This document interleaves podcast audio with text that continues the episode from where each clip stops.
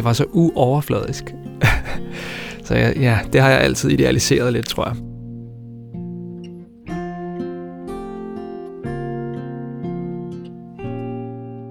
Musik er jo følelser. Og grunden til, at du godt kan lide nogle sange, er fordi, at de vækker en følelse i dig. Og den følelse, han gav mig, er jo nok det, jeg leder efter, hver gang jeg laver musik. You can bet your molded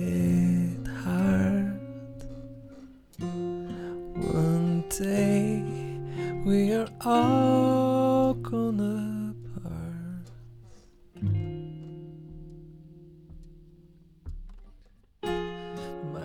Jeg hedder David44 og er en dansk-islandsk popmusiker. Bor her i Danmark, og til øh, podcasten i dag har jeg skulle vælge en sang, og det var lidt svært, men jeg har endt med øh, Mugison og en sang, der hedder Poker Pal, som udkom tilbage i 2002. Poker Pal in the air. Noise him up, tell a lie. I love you. Det er en islandsk artist, som er blevet sådan lidt en kult øh, artist på Island, og, og det her det var hans allerførste udgivelse.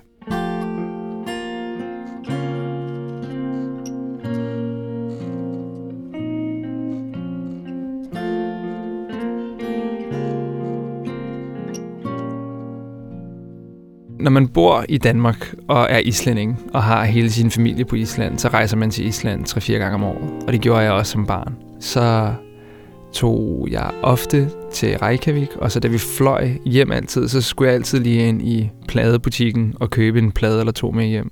Og det her, det var så en eller anden random plade, jeg bare tog ned fra hylden. Og så tog jeg den med hjem og satte den på min CD-afspiller.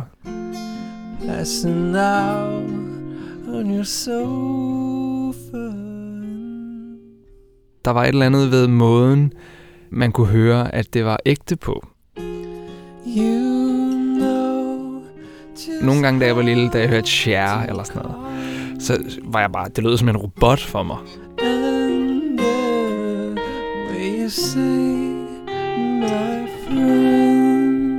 Jeg kunne bare høre, at det var et menneske, der lavede musikken.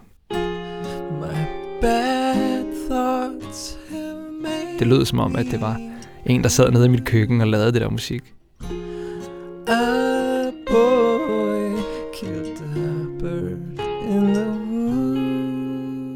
Han sidder med sin bedste ven i sit hjem. Med sin kone, så vidt jeg ved. Og laver det der. I love you. Poke a pal in the eye. and listen up, tell a lie. Det giver jo ingen mening, det han siger, faktisk. Det er sådan lidt mere et digt, end det er en faktisk tekst.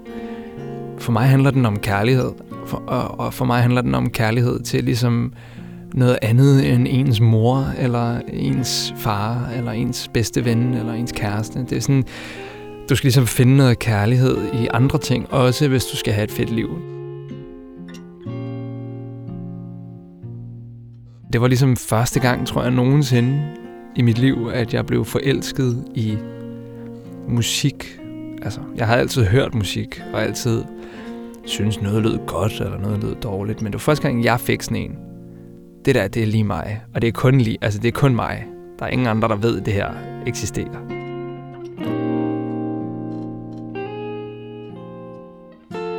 Da jeg var lille og voksede op, så var det ligesom et ret velhavende setup, vi havde. Og vi boede i et kæmpe hus, og det var øh, Island før 08.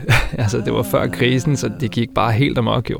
Øh, så, så det var middag, og mor og far var altid at rejse, og jeg skulle have polotøj på, og en flot lille middagskældning, og gå til klaver, og være velartikuleret og tale flydende britisk og sådan noget. You just how to call me.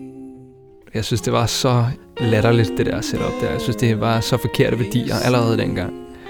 Så jeg tror ligesom, at Mugison øh, lyd var ligesom på mange måder et oprør mod den der livsstil, vi havde.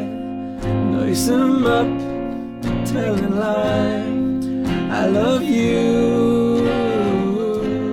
Jeg var 14-15 år gammel, så på grund af oplevelser, som den her sang har givet mig, og på grund af hele den her selvopfattelse i musikken, så begyndte jeg faktisk at samle nogle klaverbøger op igen, og købte en guitar, og brugte et år på at lære at lave en barrierekort, og sådan begyndte ærligt talt bare at lære mig selv at lave musik. Det var min egen lille verden i den der underlige verden, jeg ellers befandt mig i. I love you.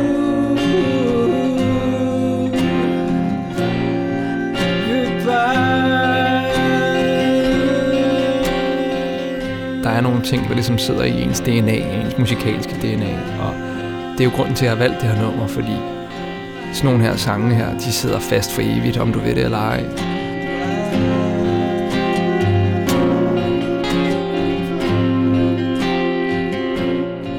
Det er en sang, der føles ægte, og når man læser teksten, så øh, er der ligesom en følelse, der vækker øh, noget i mig.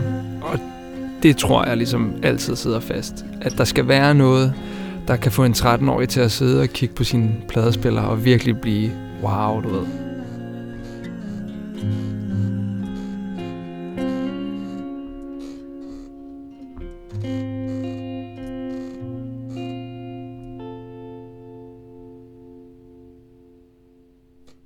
Denne podcast blev produceret af Biblioteket Frederiksberg.